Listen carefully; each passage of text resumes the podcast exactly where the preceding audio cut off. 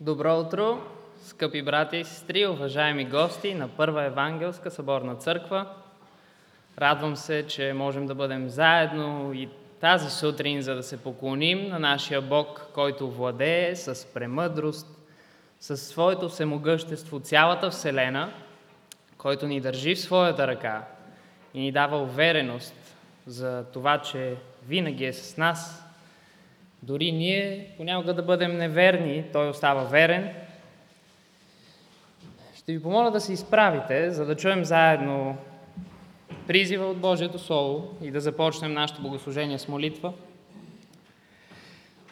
Не, във всичко това ставаме повече от победители чрез този, който ни е възлюбил, понеже съм уверен, че нито смърт, нито живот, нито ангели, нито власти, нито сегашното, нито бъдещето, нито сили, нито височина, нито дълбочина, нито кое и да е било друго създание ще може да ни отлъчи от Божията любов, която е в Христос Исус, нашият Господ.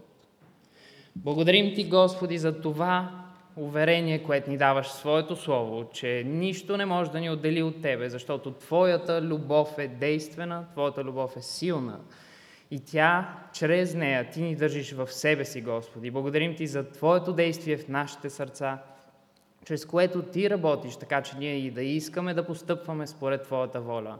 Благодарим Ти за Твоята закрила за нас и дори да минаваме през трудности, дори да имаме изпитания, болести, бедност и каквото и друго да било.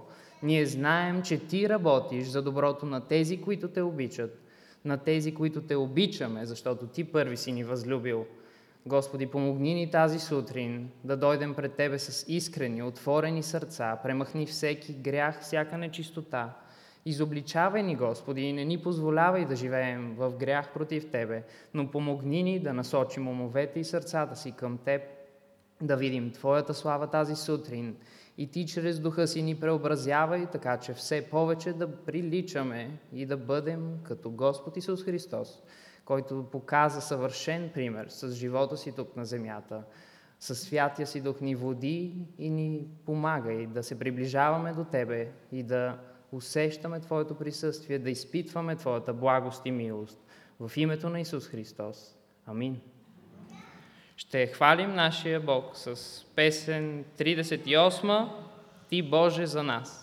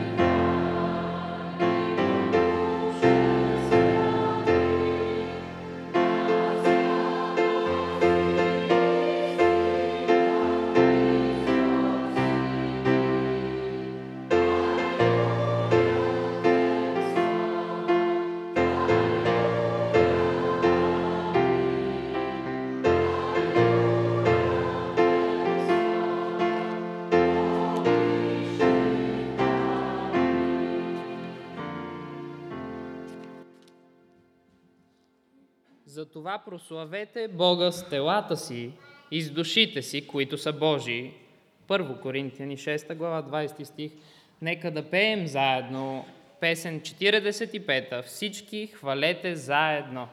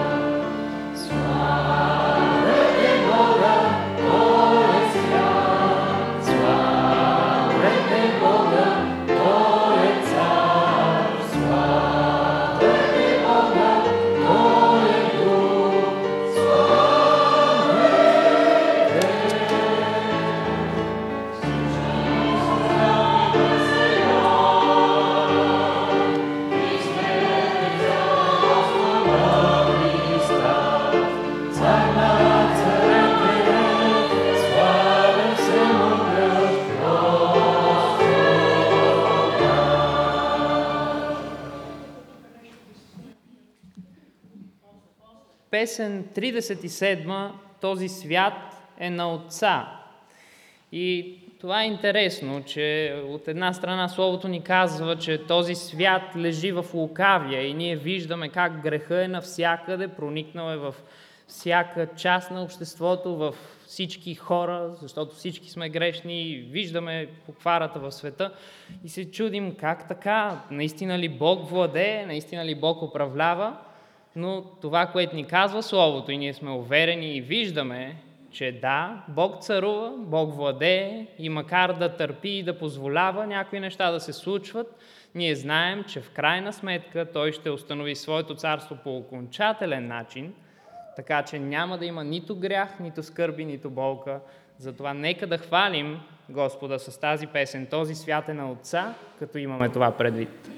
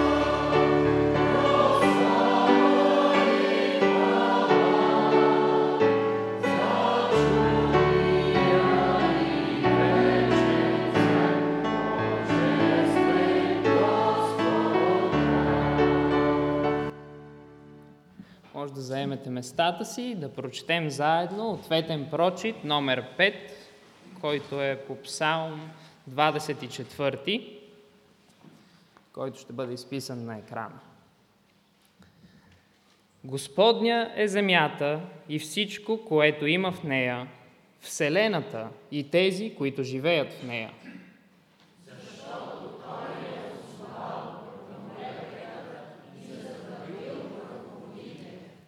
Кой ще се изкачи на хълма Господен и кой ще застане на Неговото свято място?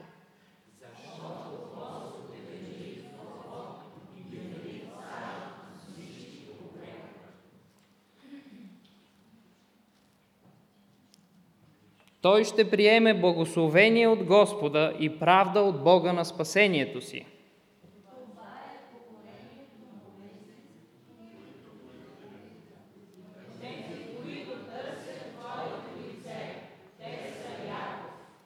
Издигнете порти главите си и бъдете издигнати вие вечни врати и ще влезе царят на славата.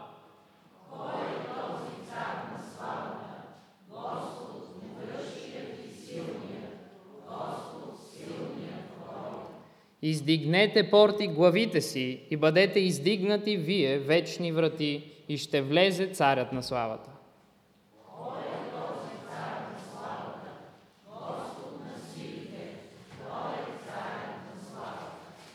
Амин.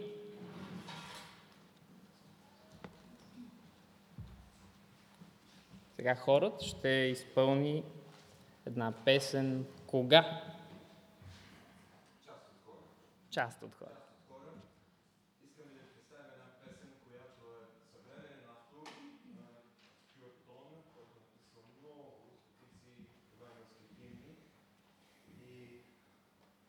е тази песен тя е една молитва, която а, казва, че ние сме имали победи, че ние сме имали духовни успехи, но виждаме какво се случва в момента че страната тъне в хаос. Сякаш е написана за нашия народ в това време, в което ние се намираме. И молитвата в припева е, кога Господи ще посетиш нашата земя, нашата страна? Кога ще напоиш жадната земя, буквално, жадната душа? Имаме нужда от такава молитва.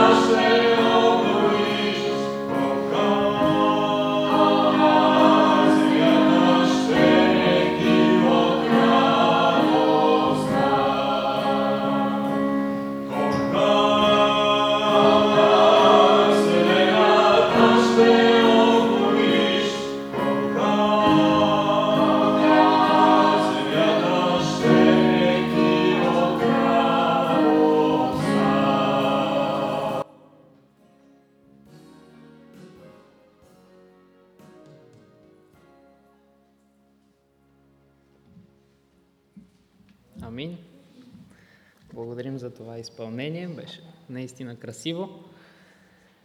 Ще ви помоля да се изправим заедно, за да чуем думите на Божието Слово, върху които ще насочим умовете си, сърцата си тази сутрин, които са записани в първата книга на царете, 14 глава, от 1 до 15 стихове. Един ден Сауловият син Юнатан каза на оръженосеца си, ела да нападнем филистимската стража, която е отсреща. Но на баща си не каза за това.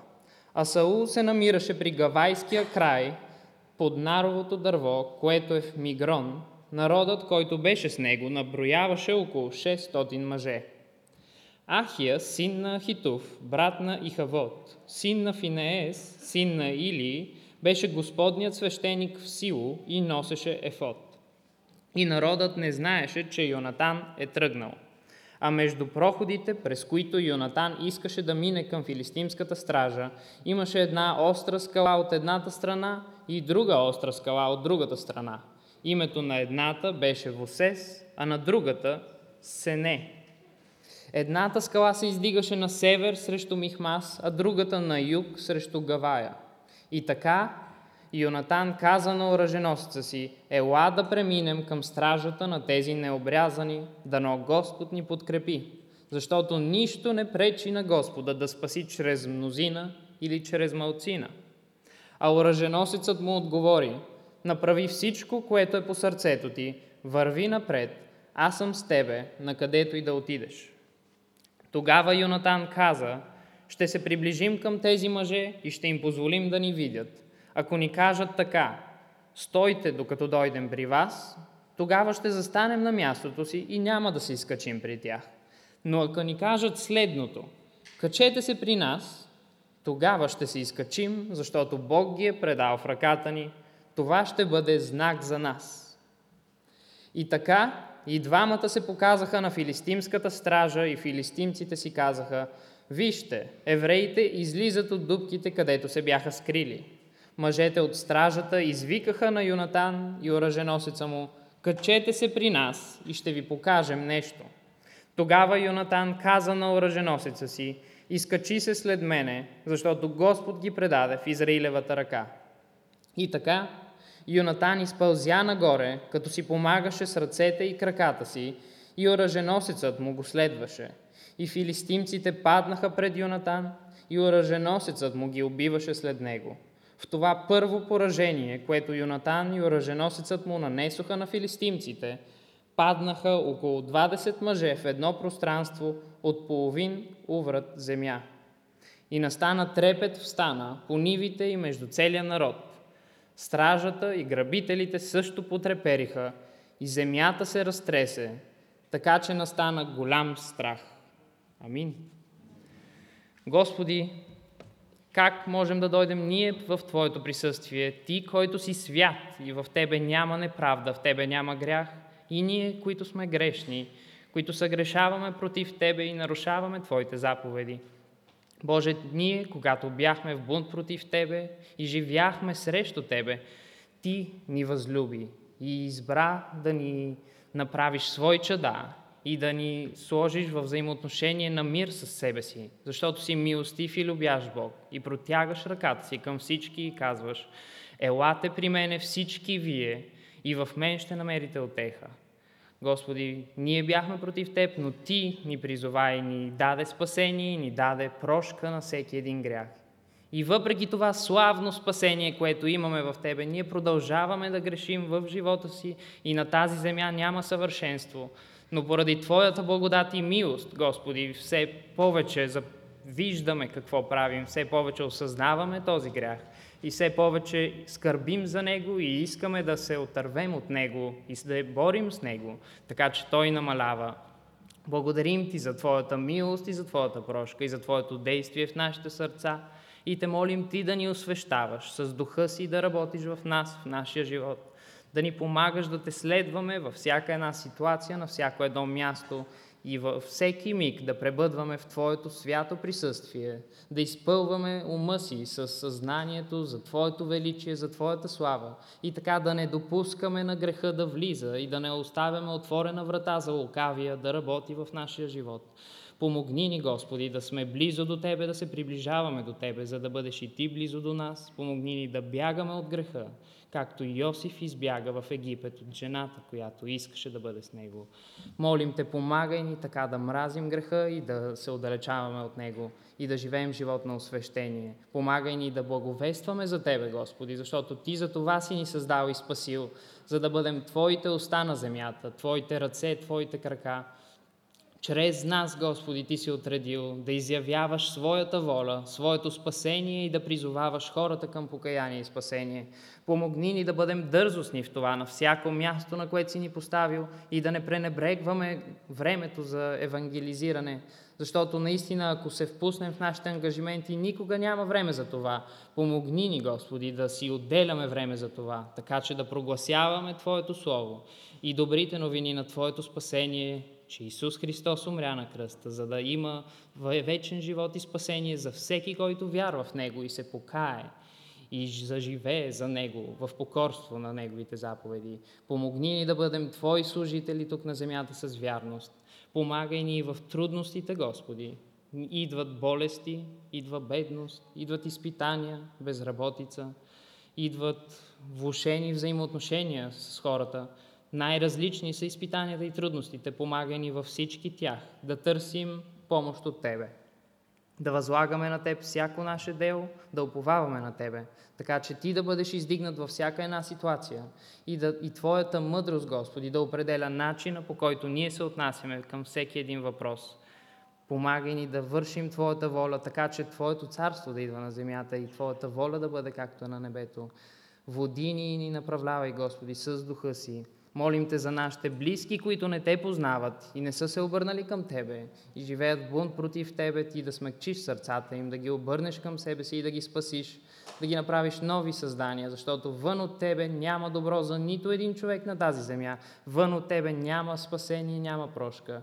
А ние знаем, че живота е вечен и е по-добре да бъде прекаран в Твоето блажено присъствие в рая, отколкото в пъкъла, където са вечни мъки. Работи в сърцата на всички хора, които не те познават. Молим те и за управниците в тези смутни времена, където в нашата страна цари неяснота и хаос. Молим те ти да дадеш страх от Тебе, да дадеш благоговение пред Тебе, Господи, така че тия хора, които са поставени на тия места, високопоставени да управляват страната, те да се смирят пред Тебе и да търсят най-доброто решение за доброто на народа, премахни егоизма и дай, Господи, да има правилно отношение към това. Молим те Ти да работиш, Ти да действаш. За болните ни брата и сестри Ти дай, Господи, изцеление, избави всеки един от немощта му. Но в тия изпитания Ти ги приближавай към себе си, Ти говори, Ти освещавай, защото знаем, че в трудности Твоя глас се чува най-силно и най-добре. Помагай ни да изкупваме всяко едно време и да не прехосваме времето си на земята, Господи. Води ни ни направлява и да живеем за Твоя слава. И Те молим всички заедно с думите, които си ни учил да казваме, като се молим Отче наш, който си на небесата, да се святи името Твое, да дойде царството Твое, да бъде волята Твоя, както на небето, така и на земята.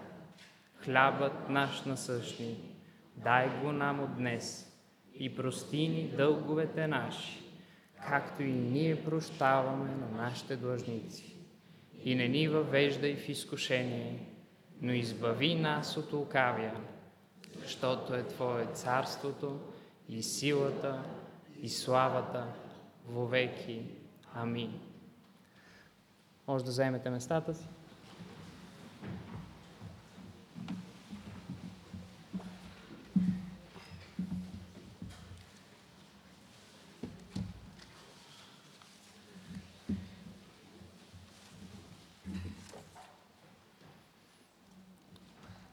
Знакът, че Бог е с нас.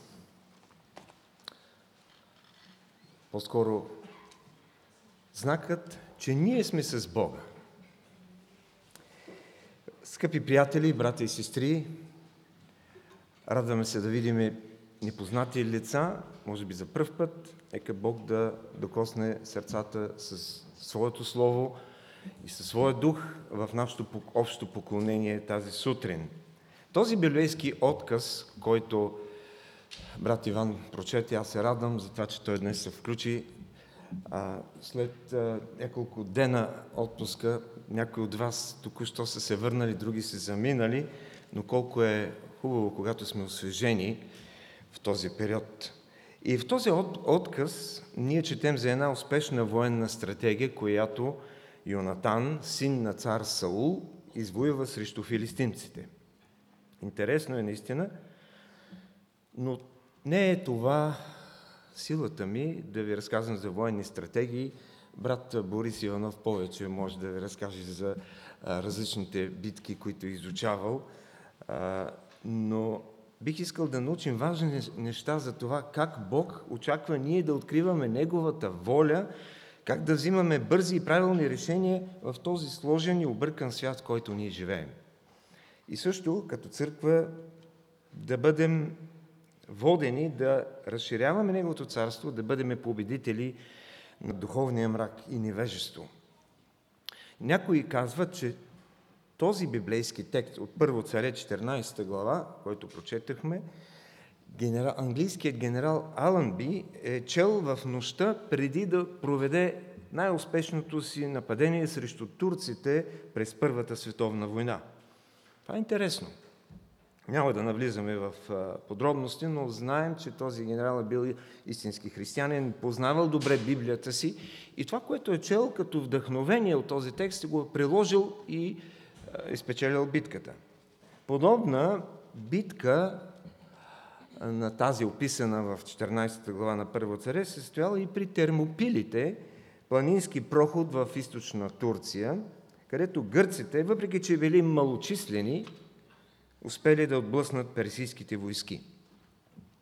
И така, с много малко думи библейският автор ни подготвя сцената пред нас, още от първите няколко стиха. Казва ни какъв беше планът на Йонатан. Да отиде сам с оръженосеца си. Казва ни във втори и трети стих, кои са водачите. Освен Саул, Саул който си седи оплашен пред под наровото дърво и някои свещеници, и те са потомци на а, едни не много богоугодни свещеници, а, синове на Илии. И казва ни се къде е мястото в 4 и 5 стихове. И така, един ден Сауловият син Йонатан каза на оръженосеца си, ела да нападнем филистимската стража, която е отсреща. Но на баща си не каза това. Не знаем защо не каза на баща си. Може би си е мислил, че той няма да му разреши и ще му забрани да предприема подобно рисковано начинание. И също така текста ни дава топография в, на местността, която ще ни отползва за разбирането. Ето какво се казва в четвърти стих. А между проходите, през които Йонатан искаше да мине към филистимската стража, имаше една остра скала от едната страна и друга остра скала от другата страна. Името на едната беше Восес, а на другата Сене. Не случайно са ни дадени имената на тези скали, на тези възвешения, стръмни възвешения. Едната е Восес, което означава хлъзгав, другата Сене, което означава трънлив. Не е ясно. Много е ясно за нас да, да разберем, че става дума за много опасни, трудни, закатерени скали. Днес се знае точното място на тези скали, тъй като в стих 5 се уточнява, че едната скала гледа към Михмас, а другата към Гавая. Един поток разделя тези скали, врязал се дълбоко в тези скални образования по пътя си към река Йордан и образувал ужасно стръмни брегове от двете страни. И се казва в стих 13, че Йонатан се изкачва по хлъзгавата скала, като си помагаше с ръцете и краката. Представете си каква картинка е той. И както един автор казва, този стих 6 трябва да бъде изписан на огромен билборд навсякъде в нашата страна. Дано Господ ни подкрепи, защото нищо не пречи на Господа да спаси чрез мнозина или чрез малцина. Това е забележително изказване. Това е израз на дълбока вяра в Господа, който предпочита да спасява малцина, малцината, чрез малцината и чрез слабите. Йонатан не оповава на своя мъдър план. Той не казва, може би Господ ще подейства, защото аз съм толкова хитър и защото съм много добър катерач и много добър воин. Неговата дързост, неговата смелост, израз на упованието на Господа и познаване на силата на Яхова. Какво се случва по-нататък? Йонатан взема оръженосеца си и поставя, забележете, един знак, за да разбере дали Господ ще му даде успех или не. Той си казва, ако хората от неприятелския стан, като ни видят, кажат, стойте, ще дойдем при вас. Това означава, ние ще си траем, няма да предприемаме нищо. Но ако кажат, качете се при нас, тогава ще се изкачим, защото Бог ги е предал в ръката ни. И това, казва той, ще бъде знак за нас. Стих, стихове 9 и 10. За Юнатан това ще, да бъде предизвестие за бъдещата победа, една зелена светлина, че Господ ще му даде победа. Филистимците ги канят, разбира се, при тях, за да им дадат добър урок, както си мислят, но не подозират какво ще им се случи. Сигурно часовоите са продължили играта на карти и те от височината не виждат как двамата се изкачват от стръмнината нагоре. Нападението на стражата е внезапно. Когато те стигат горе, и моментално в един малък отсек от земя са убити 20 души. Тази атака води страх и объркване в целия стан. В 15 стих в нашите преводи се използва думата страх и трепет. Настана страх и трепет в филистимския стан. Но в оригиналния език по-скоро се внушава ужас. То е било ужас. В същото време става земетресение – и объркването е пагубно за филистимците. И тогава Израилевата войска най-после се задейства и до края на главата четеме как победата е пълна.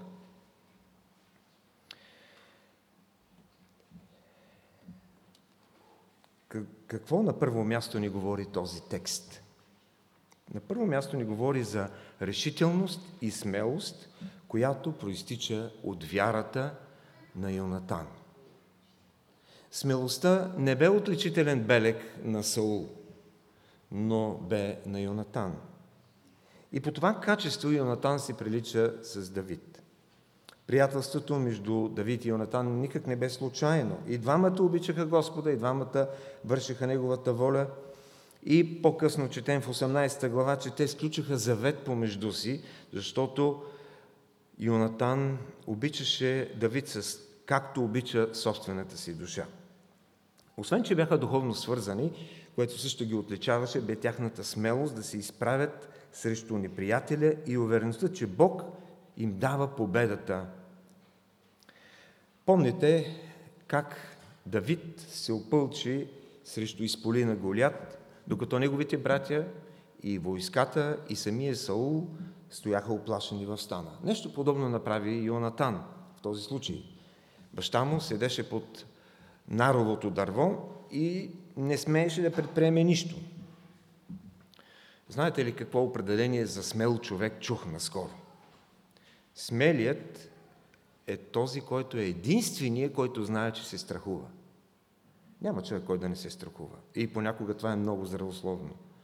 Но да бъдеш единствения, който знае, че се страхува. Вярата на Натан не е породена от обстоятелства около него. Когато четем контекста преди или след, ние се убеждаваме, че няма никакво основание за оптимизъм. Саул и хората му са малко в сравнение с многобройната филистимска войска. Затова тук имаме не оптимизъм, а вяра. Знаете, има много хора, които са оптимисти по природа. Всичко гледат положително. Но вярата може да се прояви дори когато не съществува никаква причина за оптимизъм. Има обаче причина за вярата на Йонатан. Той гледа не на обстоятелствата, а на Бога. И това казва, нищо не пречи на Господа да спаси чрез мнозината или чрез малцината. И това се потвърждава в цялата библейска история, със сигурност и във вашият, и в моя живот. Защото ние по-човешки гледаме на физическата сила, гледаме на влиянието, гледаме на мнозинството, гледаме на парите, а Бог предпочита да работи чрез малцината, чрез остатъка, чрез слабите, за да се изяви Неговата сила. Забелязахте ли, че Йонатан казва дано Господ да ни подкрепи. Дано Господ да ни подкрепи, защото за Него е безразлично дали ще спаси чрез мнозина или малцина. Колко е различно това дано от, поляр, от популярното дано, ама надали? Второто е безнадежно, защото гледа на обстоятелствата. А дано Господ не подкрепи, на Йонатан съдържа вяра, защото гледа на Бога. Вярата обаче не диктува на Бога, сякаш Господ, Бог на силите е някакво момче за поръчки. Вярата признава, че има известна степен на невежество в нас, че за повечето неща ние не можем да надникнем в Божиите постановления и това, което Той е приготвил за нас в бъдещето. И това е интересното в нашия християнски живот. Тази известна неяснота не унищожава, а напротив, подсилва вълнението, когато трябва да вземаме важни решения в нашия живот. Решителност и смелост, която проистича от вярата. На второ място, този текст ни казва, че колко е важно да откриеш Божията воля, когато си във време на духовна битка. Когато си колебаеш, когато се молиш, постиш как да постъпиш. Колко е важно да откриеш Божията воля. Колко е важно да намериш изход, когато ти лично се намираш в някаква безисходица. Имаш да водиш духовна битки, имаш да си изкушен си да правиш нещата по-светски, по-бързия начин, по-лесния начин, вместо по-библейския. И тогава си молиш за знак от Бога. Господи, дай ми знак. Търся Твоята воля. Това направи Йонатан.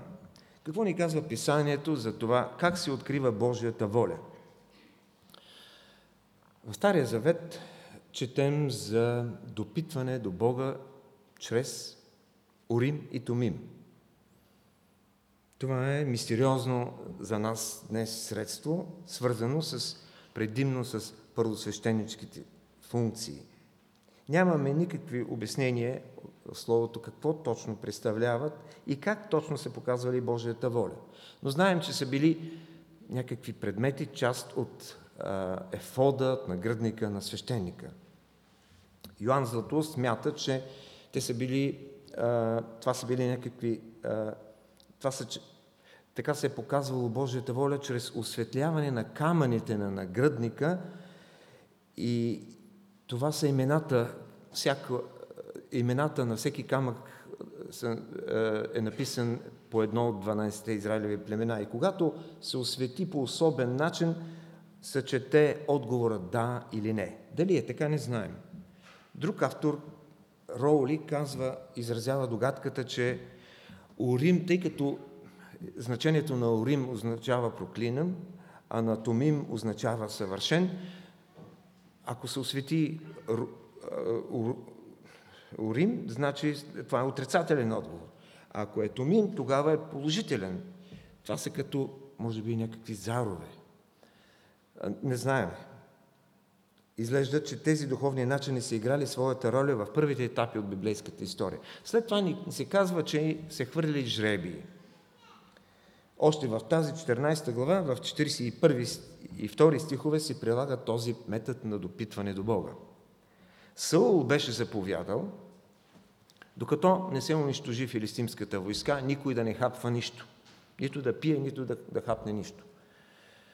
Йонатан обаче не беше чул това.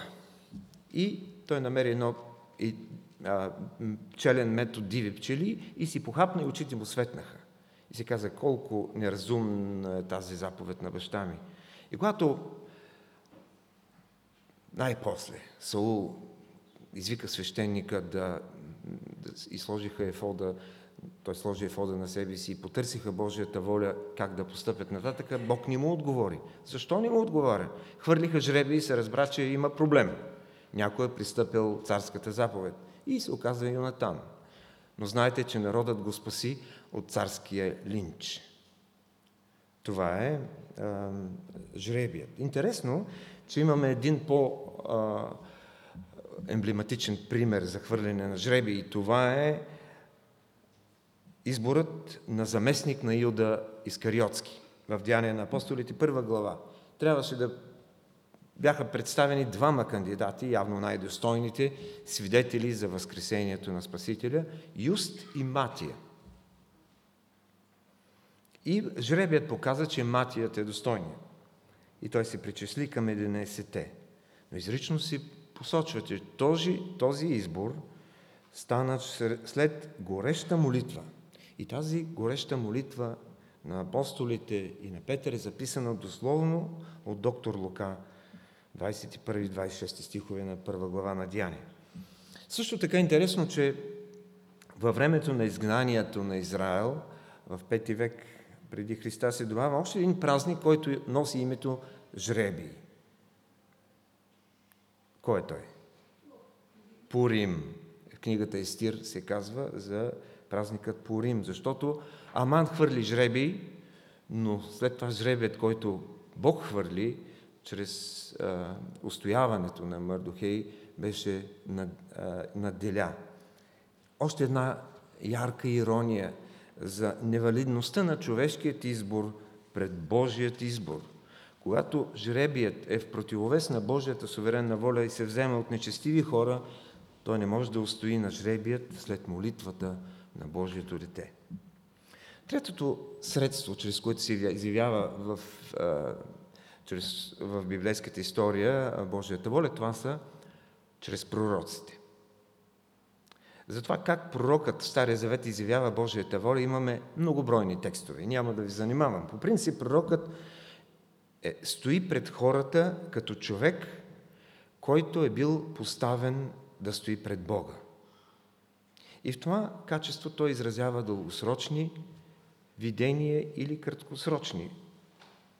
В много случаи обаче, чрез допитване от Бога, той отговаря на конкретни молби за това какво би се случило. Например, цар Йосафат предпочита да отхвърли мнозината лъжи пророци и казва, няма ли тук един, един читав пророк? Да, слава Богу, имаше и то беше Михей. И получава напътствие за, тако, за това, което предстои.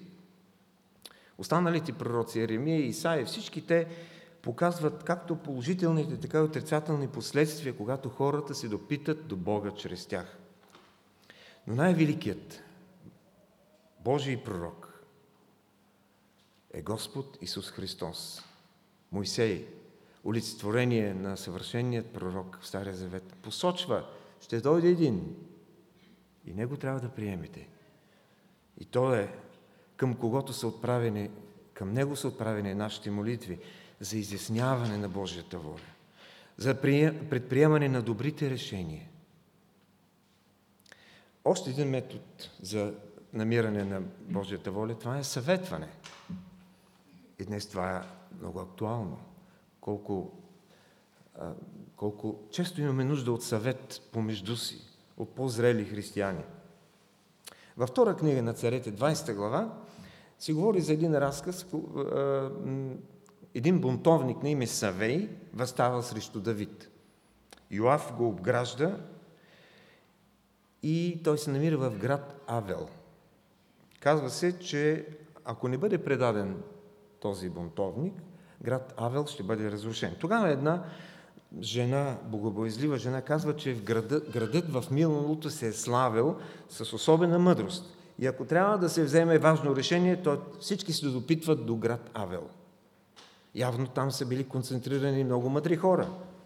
Как Бог ги е събрал на едно място, не знаем. Четем също за Хитофел. Още един бунт, само че на, него, на друг син Авесалом срещу Давид. Ахитофел имаше дарбата да съветва и да дава правилни съвети. И смятаха, че съветите му все едно са съвети от Бога. Йотор посъветва своя зет Моисей как да постъпи мъдро в сложното ръководство на един току-що освободен народ. Наистина, Бог използва и днес хора, които да изразяват Неговата воля.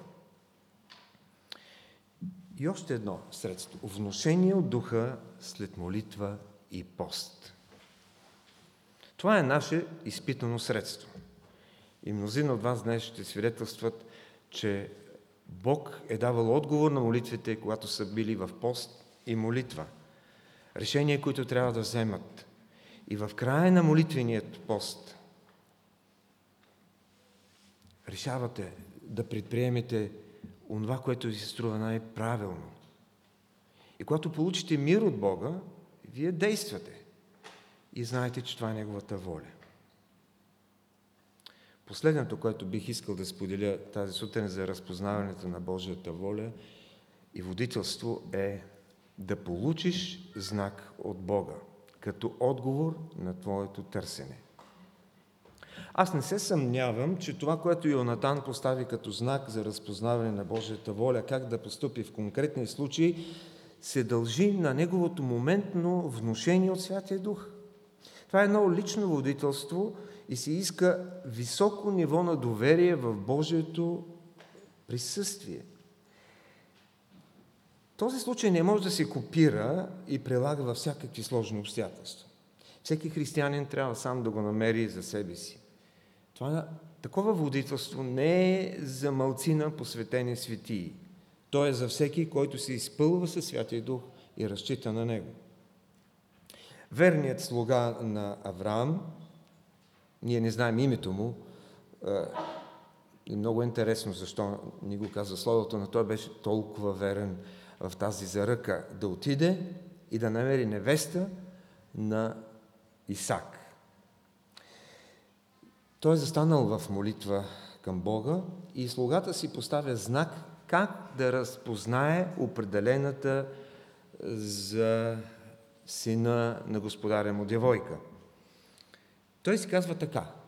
Господи, нека девойката, на която кажа, я наведи водоноса си да пия и тя отвърне, пи и ще напоя и камилите ти.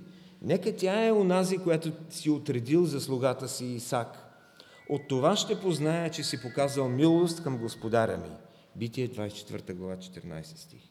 Така и се случи. Все пак, нека младежите, които искат така да постъпят в избора е, си е, на девойка, да бъдат по-изобретателни в знаците, тъй като днес невестите не ходят при овцете и нито наливат вода от кладенци. Цар Езекия поиска да знае, че изцелението му от Бога е, е от Бога и като постави знак, много интересно, да се върне с 10 стъпала слънчевия часовник на Ахас, назад. Много лесно да отиде напред. По-добре да се върне назад. Той си постави такъв знак. Много странно. И никой не го прекна. Ние днес, както казах, не копираме този начин на търсене на Божията воля, защото това е било за онзи конкретен момент. Имаме само купнежа Господ да ни дава увереност в подобни лични трудни моменти как да постъпваме. Чуйте сега а, невероятната история на един, за един инди, а, иранец, който намира копия от Господната молитва и повярва в Исус. Случва се през 2016 година. Псевдонима му е Бахрам. Този иранец, който живее в Австралия, гледа филма а, на Мел Гибсън Възражение по съвест. Може би някои са го гледали, а, който е създаден 2016 биографичен, драматичен, военен филм. И а, главният герой Дезман Дос е християнин, посветен християнин, военен лекар в, през Втората световна война. И в началото на този филм се показва в рамка Господната молитва. Текста на Господната молитва. Бахрам, този иранец, никога не бил чувал за Господната молитва. Един християнски писател и мисионер го интервюира. Ли Грейди се казва. И а, разказва неговата история. Бахрам проверява в интернет какво е това Господна молитва. Прочита е, бил много заинтригуван. Дори се помолил с нея. Става така, че след два дни две изгубени страници на не, от нечия Библия се появили на, прагата, на прага на неговата къща, отвеяни от вятъра. И това са били части от Лука 11 глава, точно където е записана Господната молитва. И Бахрам вижда в това знак от Бога и предава живота си на Христос, казва Грейди. И до ден днешен той пази тези две страници в своята Библия на езика фарси, като напомня, че Исус ще дойде да го напомня, че Исус дойде да го потърси. И Исус дойде да го намери. И този Грейди се е запознал с неговото свидетелство, посетил го е в град Перт в Австралия и там много, срещнал много обращенци иранци и те му казали, че християнската църква в неговата родина в Иран расте с бързи темпове. И въпреки преследванията и гоненията там, вярващите са принудени да живеят е, скрит християнски живот, събират се по нелегални начини и той прави един документален филм, озаглавен «Овци сред вълци» и описва живота на християните, по-специално на жени, които водят съживлението между мисулманите в тази страна. И казва се, че за нас Иран, християнската църква в Иран е една голяма изненада, тъй като е най-бързо растящата в момента и се води от жени, защото е по-безопасно. Нямат имоти, нямат скъпи сгради, няма централизирано ръководство. И ние в нашите молитви не трябва да ги забравяме тези хора, да ги подкрепяме, защото те срещат изключителни трудности. И така, това, което исках да ви кажа, и сигурно забелязахте, че знакът от Бога е този, който иранец получи, за да вземе решение да предаде живота си на Христос. Колко често получаваме знаци от Бога и ние не им обръщаме внимание. А именно те са, които ни подсказват каква е следващата ни стъпка в тесния път по разкриване на Божията воля. Умеем ли да различаваме знаците от Бога при водителството от Неговия дух? И това е особено важно за младите хора, които трябва да вземат съдбоносни решения за това с кого Бог ги води да свържат живота си с оглед приоритетите, които имат. За децата, които Бог дава на семействата, за избор на професия, за личностното развитие на всеки. Но търсене на знаци за откриването на Божията воля е винаги актуално за всяка възраст. Независимо колко е напреднала. Мнозина съм чул да свидетелстват, че откакто са пенсионери, Бог им дава да видят повече обращенци във вярата, повече знаци, че Бог ги ръководи, повече благословение, отколкото живота им до този момент. Интересно. Само да предоставим себе си на Господа във всеки етап от нашето развитие. Да изберем, да търсим и, и да намираме Божията воля. И това трябва да бъде главната цел на всеки християнин с надежда да достигне до зрялост, преди Господ да ни вземе или да напуснем тази земя. Не трябва ли всеки един от нас да си поставя за цел живота да пораства духовно, докато така или иначе устаряваме? Дали когато устаряваме, порастваме и духовно? Четах на един надгробен камък, че е било написано, че е написано тук лежи човек, който продължаваше да израства, когато устарява. Духовното порастване и устаряване трябва да вървят ръка за ръка, защото зрелостта е бавен и труден процес и срещаме много изпитания, много отхвърляне, много оскръбнение. Но да се оставим, на, да, да вървиме на пътя на Божията воля, на тесния път на Божията воля, да следваме святостта, когато условията за освещение не са благоприятни. И това е избор да вършим каквото Бог иска от нас според всички трудности. Скъпи брати и сестри, приятели, как сме ние днес с вас? Къде ни води Господ, всеки по своя път или заедно, като църква? Нека Той да не направи способни да разбираме Неговите знаци, които ни поставя по пътя на живота. Амин. Господи, молим се да откриваш своята воля в моменти, в които сме объркани, в които сме притеснени, в моменти, в които чувстваме, че силите ни напускат, но Ти искаш да проявиме твърдост, посвещение, смелост, да си припомним у нези победи, които сме имали с Тебе. И за това, че Ти чрез малцината и чрез слабите и чрез нашата слабост може да изявиш своята сила. Откривай ни следващите етапи от нашето развитие, от, на, от Твоята воля към нас. Давай ни Твоите знаци, за да бъдем живи Твои свидетели – за слава на името Ти. Амин.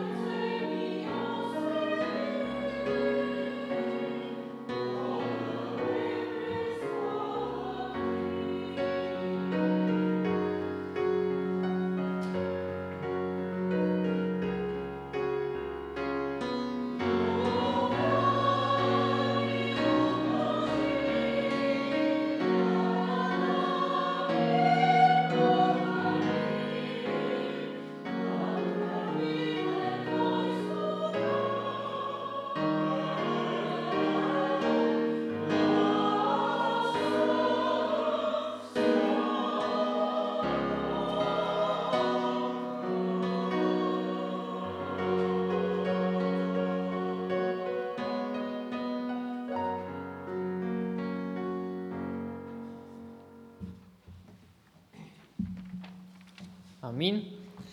И какво можем да правим, за да ставаме по-добри в това, да познаваме Божиите знаци към нас, за това да усещаме Неговото водителство и Неговата воля за живота си. можем да идваме на богослужения, да слушаме Божието Слово, да размишляваме, да го изучаваме, да пеем псалми и химни на Бога, да се молим заедно, търсейки Неговата воля. И това и правим. Всяка сряда от 18 часа е нашето молитвено събрание тук, на това място. Всяка неделя от 10 часа сутринта, както днес, са неделните ни богослужения. Библиотеката след църква работи. Вестник Зорница може да закупите на изхода на църквата за месец юни, месец юли. Кафе книжарницата, откъдето може да закупите книги, чрез които да се приближавате до Бога и да го опознавате повече. Тя днес не работи, но от вторник възобновява дейността си. И може да следите за живота на църквата също онлайн, във Фейсбук, имаме отскоро Инстаграм и така нататък.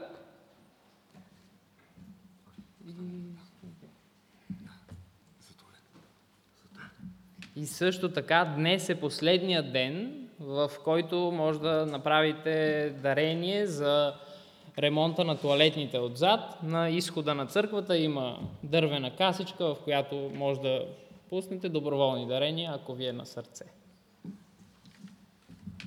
Отделно от дискуса, нали така? Отделно от дискуса, да.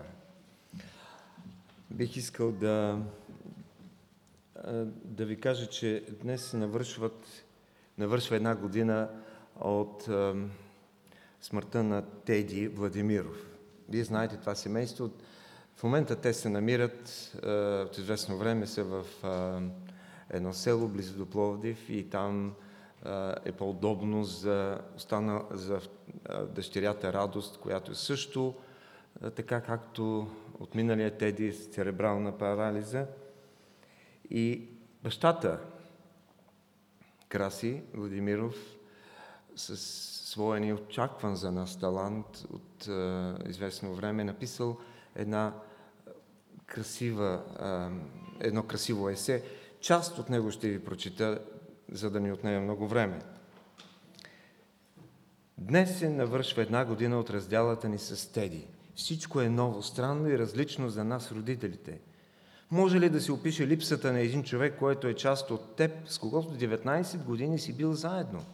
Но от друга страна, буквално всеки ден ние го виждаме и чуваме в нещата, които ни заобикалят. Всичко ни напомня за него, но най-много радост. Сестричката му. Всеки път, когато дойде време за хранене, къпане и всички други специални грижи по нея и в погледа й, в усмивките й, ние виждаме Теди. Много хора са ни питали, ама те близнаци ли са? Не, те не бяха близнаци, но по съдба бяха много близки, сходни, макар и с 5 години разлика. Времето бавно и неумолимо продължава своя ход. Ние бързаме да го уловим, но се не успяваме. Грижи, тревоги и безпокойства са обхванали едни, други са погълнати от възможности за успешна кариера, бизнес планове, трупане на пари, а трети като мен си спомнят за подаръка, който са получили преди 20 години. Стоя и гледам запазеното барабанче и червената количка, която Теди не успя да щупи, а тогава много исках. Гледам ги и си мисля, защо не мога да се радвам на живота така, както той умееше. Чуда се кога ще достигна неговата кротост и благост. Кое е онова единственото, потребното, от което се нуждае? А Словото ни казва и днес, блаженни кротките, защото те ще наследят земята. Блаженни чистите по сърце, защото те ще видят Бога. Матей 5, 5 и 8. За много хора подобни деца с проблеми са само бреме, товар, излишни разходи. Да, ние бяхме натоварени и още сме с една специална задача, но Теди бе нещо много повече от товар за нас и хората около нас. Разкрива в нас най-доброто, но и най-лошото. От друга страна, той ни научи на много важни и ценни неща. С него имахме не само грижи и безпокойства, но и невидим мир и чудна благодат. Теди в своята слабост обединяваше хора с различна църковна и национална принадлежност. Хора с различно образование и статус изпитваха нуждата и усетиха радостта от даряването, от молитвата, от грижата по нас за децата. Колко хора дойдоха и колко други пропуснаха възможността да дойдат при Теди. Не бе само болка и мъка, там край него често слизаше и радостта. Там в ежедневието с него гледаше и падаше благословение като онази роса, която, като онова миро, което слизаше по брадата на Арон. Псалом 133. На погребението на Теди един верен приятел ми сподели, ние не бяхме днес на погребение, а на сватба. Откъде идва в нас тази радост, надежда и увереност, че не всичко е свършило, че не всичко е загубено? Ще отговоря само с едно изречение. От подареният ни Святи Дух и от Библията, от това живо и деятелно Слово, което работи в нас. Теди не е сред нас физически, но други подобни деца са сред нас все още. Потърсете ги и ще бъдете благословени. Те могат да ви заведат в един нов, по-добър свят, още тук. Такъв беше Теди, необятен и желан, смел и издръжлив, търпелив през всичко това, което премина.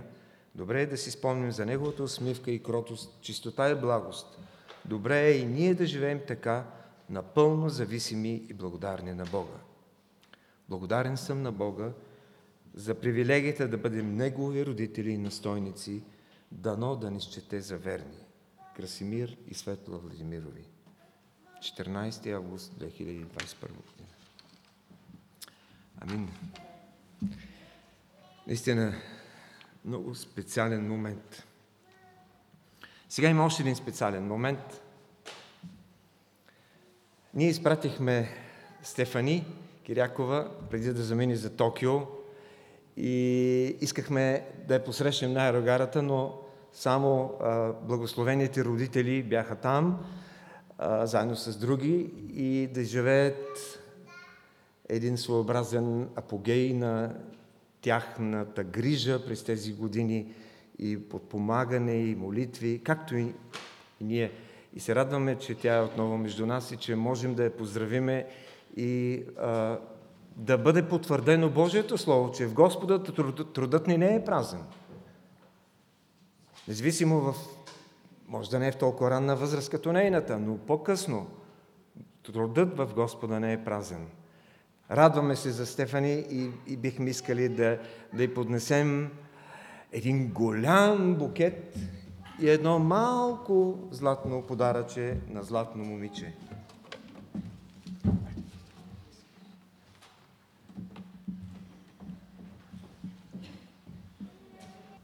Името на цялата църква радваме се, гордеем се, нека Бог да, бъде, да продължава да бъде с теб, както да си.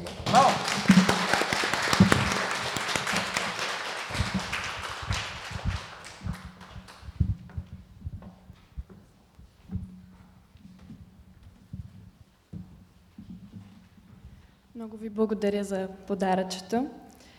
Слава на Господа, че Олимпийското злато от Токио е за България в художествената гимнастика. През изминалите пет години аз съм се събуждала всяка сутрин с мисълта за спечелването на този медал и всяка вечер съм се молила пред Господа да ми го подари. Даже и с нощи, като си лягах пак по навик, си казах, Господи, ако е волята ти да спечелим златния медал от Токио. така още не мога да осъзная, че съм олимпийска шампионка. И самото участие на Олимпийски игри само по себе си е, е победа, защото много малко спортисти имат възможността да участват на най-голямото спортно събитие в света. Но колкото е хубаво и вълнуващо, толкова и очакванията и напрежението са големи и наистина за първи път усетих толкова много да, да тежи. Ще ви разкажа малко повече за, за 8 август, деня в който се състезавахме ние. Ако не знаете, нашия най-голям конкурент, това са Русия. И като отидохме в залата, Когато отивах в съблекалнята да се преобличам вече с триката и да се приготвяме за състезанието, аз станах свидетел на... Не знам как да го нарека, може би беше някакъв ритуал. Просто се бяха събрали целият руски отбор и някаква жена, която според мен правеше някакви магии. Просто не мога да ви обясня точно какво се случваше, но аз усещах, че нещо не е наред там. И това, както днес говорихме, беше моя знак от Господа. И аз си казах, Господи, те няма да успеят, защото не уповават на Тебе. А аз съм тук и Ти ще ми дадеш победата.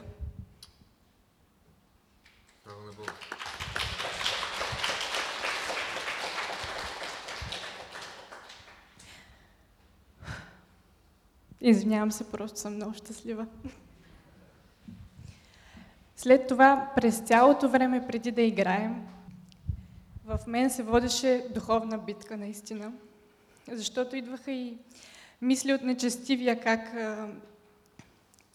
целият този труд ще бъде напразен. Точно аз мога да допусна грешка и всичко това да отида на вятъра. Но аз се борех с това и Святия Дух в мен се бореше с това. И аз казвах, не, Господ ще ми даде победата, защото Той е по-силен от всичко останало. До последно, преди да изляза на терена, си повтарях думите от Исус на Вин 1.9. Заповядвам ти, бъди силен и смел, защото аз съм Господа, Твоя Бог и съм с Тебе, където и да отидеш. И в нашия субективен спорт ние сме изцяло зависими от съдиите и от тяхната оценка. И аз никога не съм се съмнявала, че можем да спечелим златния медал, но винаги съм се съмнявала, че, че съдиите ще ни го дадат. Защото, без да преувеличавам, те биват заплашвани и биват подкупвани за това да, да дават най-високите оценки на Русия. Но аз знаех, че Господ, ако реши, ще направи чудото.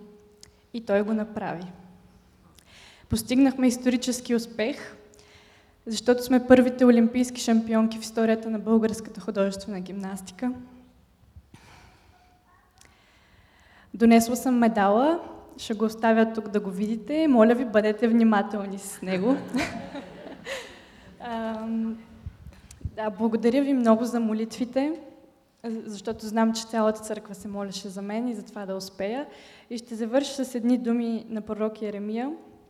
Така казва Господ, мъдрия да не се хвали с мъдростта си, силния да не се хвали с силата си и богатия да не се хвали с богатството си. А който се хвали, нека се хвали с това, че разбира и познава мене, че съм Господ, който извършва милост, правосъдие и правда на земята, понеже в това благоволя, казва Господ. Нека цялата слава да бъде само единствено на Него. Амин. Амин.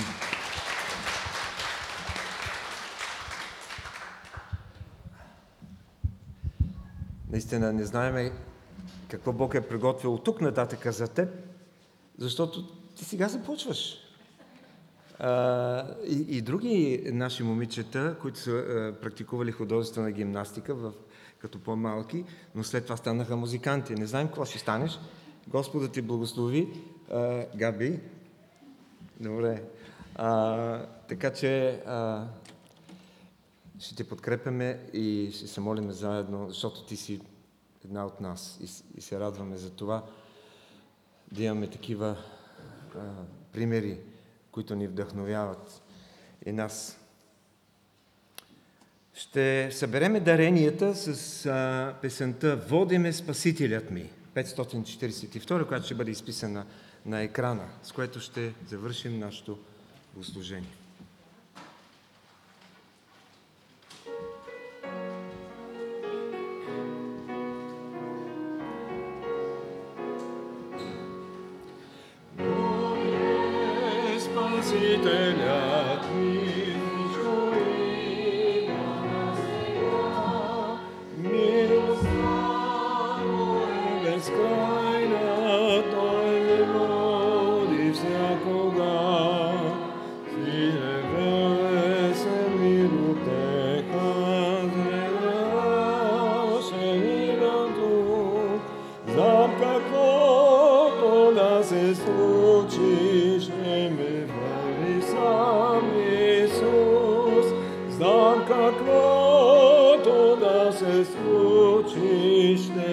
Slavy sám Iisus, bodime spasiteľa tmy, pravý páťa mi šťastlív, milosť nám ozajemila, kránime s.